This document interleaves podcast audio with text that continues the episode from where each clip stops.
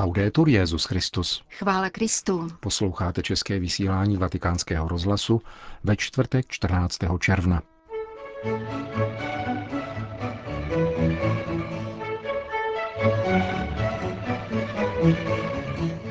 Ježíš je radikální, požaduje smíření, kázal papež František při ranní mši v kapli domu svaté Marty. Kéž vaši práci podněcuje láska k pravdě, řekl římský biskup studentům astronomie. Chudoba není vyhledávána, nýbrž vytvářena, a to sobectvím, pýchou, chamtivostí a nespravedlností, píše papež František k poselství ke Světovému dni chudých. Od mikrofonu zdraví a pěkný poslech přejí Jan Glázer a Jana Gruberová. Zprávy Vatikánského rozhlasu. Vatikán. Hánět někoho třeba v autě během dopravní špičky znamená odejmout mu důstojnost a usilovat v posledku o jeho zabití. Smír, ke kterému vyzývá Ježíš, je radikální a spočívá v tom, abychom respektovali důstojnost druhého i svou vlastní, kázal papež František při ranní mši v kapli domu svaté Marty. Komentoval dnešní evangelium, kde stojí: dohodni se rychle se svým protivníkem, dokud jsi s ním na cestě, aby tě tvůj protivník neodevzdal soudci. Ježíš radí učedníkům, jak usilovat o spravedlnost mnohem dokonalejší, než je spravedlnost učitelů zákona a farizejů.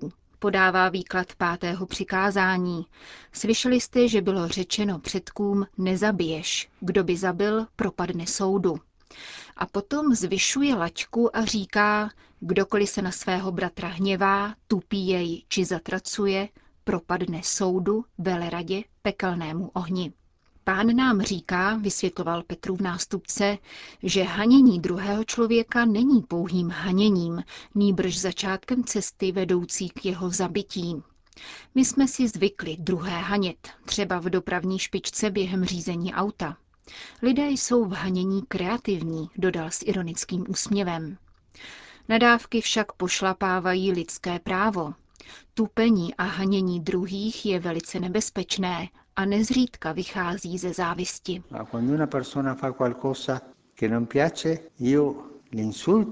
Když někdo udělá něco, co se mi nelíbí, pohaním ho a označím jej za mentálně či sociálně postiženého anebo za neschopného integrace. A to zabíjí. Zabíjí budoucnost i rozvoj člověka. Je to závist, jež haní člověka, kterým neohrožuje. Skoro vždycky je v tom závist. Kniha moudrosti nám říká, pokračoval papež, že ďáblovou závistí vstoupila na svět smrt. Říkáme-li: já nezávidím nikomu, přemýšlejme pozorně. Závist se skrývá a je schopná tě rozhněvat a přimět tě, aby z druhého zničil. Ježíš na to poukazuje a vybízí, abychom tomu učinili přítrž.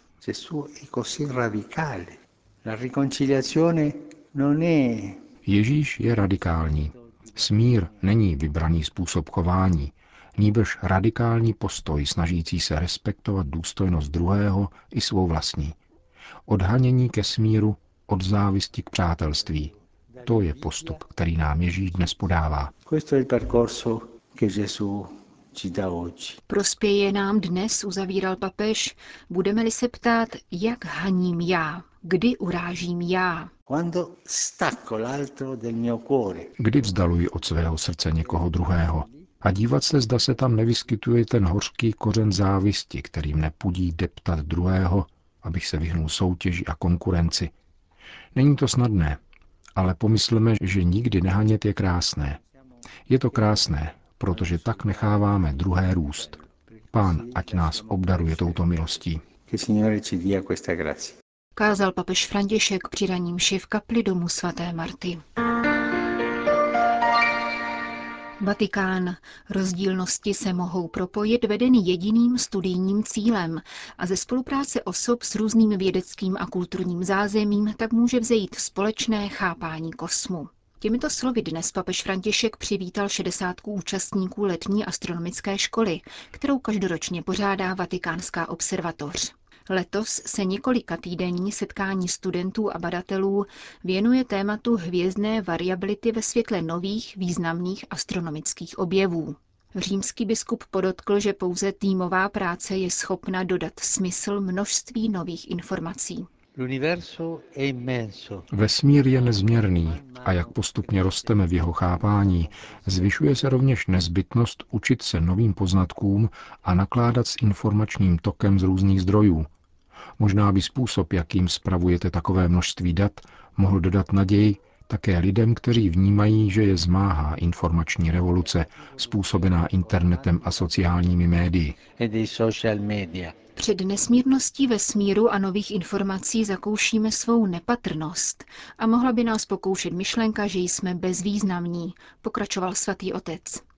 Tento strach nevypovídá o ničem novém, neboť již před více než dvěma tisíci lety dokázal žalmista vyslovit: když se zahledím na nebesa, dílo tvých prstů, na měsíc, na hvězdy, které jsi stvořil, co je člověk, že na něho myslíš, co je smrtelník, že se o něho staráš. Navzdory tomu ale v zápětí dodává: učinil jsi ho jen o málo menším, než jsou andělé, ověnčil jsi ho ctí a slávou. Je důležité, abychom jako vědci i jako věřící vždy od počátku připustili, že toho příliš nevíme.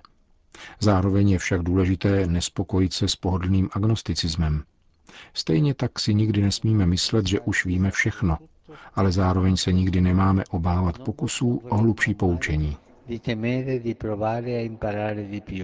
Úlohou vědce je alespoň částečně poznat vesmír, uvědomit si, co víme a co nikoli a jak máme postupovat, abychom se dozvěděli více, vysvětloval papež František.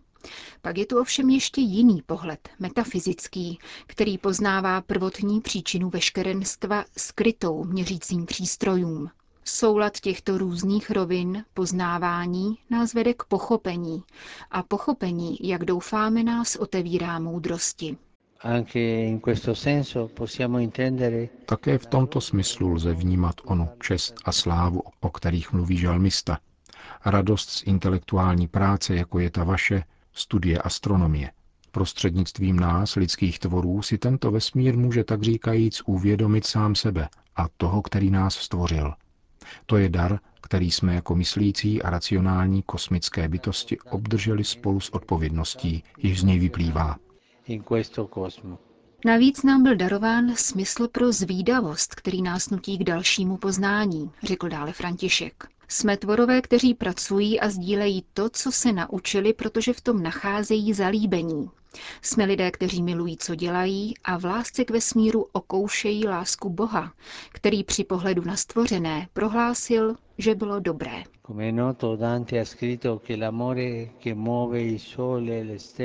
Jak známo, Dante napsal, že z lásky pohyb slunce má i všecky hvězdy. Kéž také vaší prací hýbe láska. Láska k pravdě, k vesmíru, k druhému člověku, se kterým v různorodosti společně pracujete.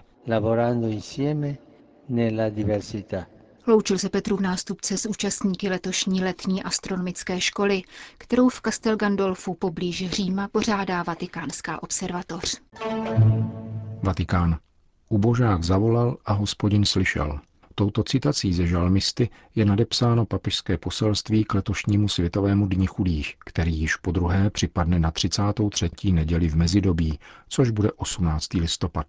Pětistránkové poselství papeže Františka nese podpis ze včerejší liturgické památky svatého Antonína z Padovy a bylo představeno na dnešním briefingu ve Vatikánském tiskovém středisku.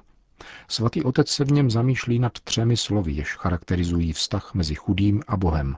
Totiž zavolání chudého, jeho vyslyšení Bohem a vysvobození chudého.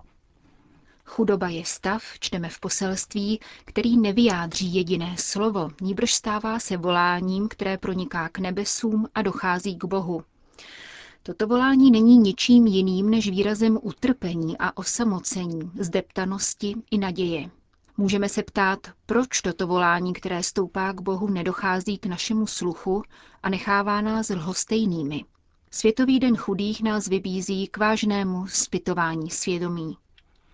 Hospodinovo vyslyšení, píše dále papež František, vždycky přináší spásu, protože hojí rány duše i těla, nastoluje spravedlnost, přináší pomoc a klade nový začátek důstojného života. Světový den chudých má být nepatrnou odpovědí celé církve, která se obrací k chudým v každé zemi, aby si nemysleli, že jejich volání padá do prázdna. je jako kapka vody v poušti chudoby, ale může být znamením sdílení mezi strádajícími a zjednávat aktivní účast bratra a sestry. Není to akt, kterým je delegováno na druhé to, co potřebují chudí. Nýbrž výraz osobního zapojení těch, kteří naslouchají jejich volání. Chudoba, čteme dále v papežském poselství, není vyhledávána, nýbrž vytvářena, a to sobectvím, pýchou, chamtivostí a nespravedlností. Tyto staré nešvary a hříchy mají dramatické sociální důsledky. Osvobození, které přináší Pán, je skutkem spásy pro ty, kdo mu vyjádřili svůj zármutek a úzkost. Vězení chudoby bude zbořeno boží mocí, jak praví mnohé žalmy. Boží spása má podobu ruky podané chudému a pokojného pohledu na život. Stojí mimo jiné v poselství ke Světovému dni chudých. Vatikán. V sídle Papežské akademie věd ve Vatikánských zahradách se dnes konalo již druhé kolokvium Svatého stolce a Mexika o mezinárodní migraci, organizované Vatikánským sekretariátem pro vztahy se státy a mexickým velvyslanectvím při Svatém stolci. Účastníky psaným poselstvím pozdravil rovněž papež František, který v úvodu připomenul čtvrtstoletí diplomatických vztahů mezi oběma státy. Globální a sdílené nakládání s jevem mezinárodní migrace, píše římský biskup, by mělo spočívat na klíčových hodnotách, jakými jsou spravedlnost, solidarita a soucit. Zároveň vyžaduje změnu mentality.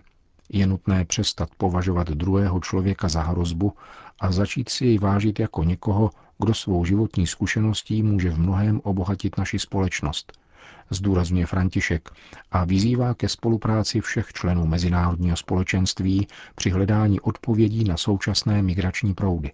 Migrace je nadnárodní fenomén, který přesahuje možnosti a prostředky mnoha jednotlivých států. Mezinárodní spolupráce je proto důležitá ve všech etapách migrace. Počínaje zemí původu až do cílové země, stejně jako při umožnění návratu či tranzitu. Na všech těchto úsecích je migrant zranitelný, cítí se osamocený a izolovaný. Uvědomění si této skutečnosti má zásadní důležitost, pokud chceme předložit konkrétní reakci hodnou současné humanitární problematiky, čteme v papežském poselství. V jeho závěru papež opětovně vybízí k pojímání migrantů nikoli jako čísel, nýbrž lidí, kteří nezávisle na svém právním postavení v rámci migračního procesu potřebují trvalou ochranu a obranu základních práv. Zvláštní pozornost má být věnována migrujícím dětem a jejich rodinám, které se stávají obětí obchodu s lidmi.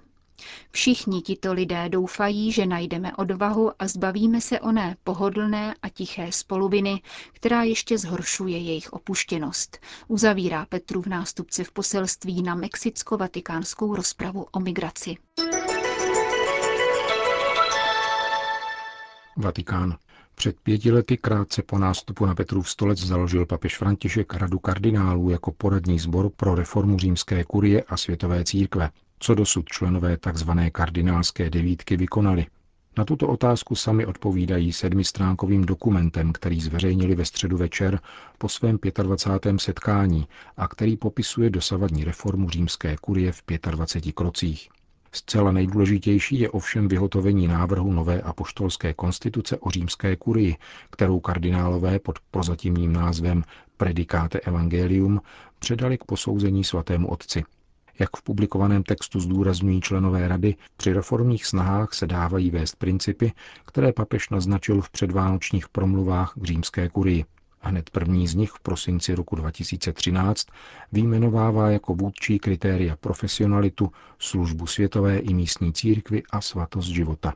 Inspirační zásadou kuriální reformy se navíc stala papežova touha po misionářské proměně církve a úsilí o sladění adjornamenta s tradicí a koordinací, čteme dále. Kritérium adjornamenta, což je pojem papeže Jana dvacátého třetího a v doslovném překladu znamená aktualizaci, stálo ku příkladu u zrodu sekretariátu pro komunikaci, který, řečeno s kardinálským dokumentem, byl jakýmsi zkušebním testem pro reformu římské kurie. Končíme české vysílání Vatikánského rozhlasu. Chvála Kristu. Laudetur Jesus Christus.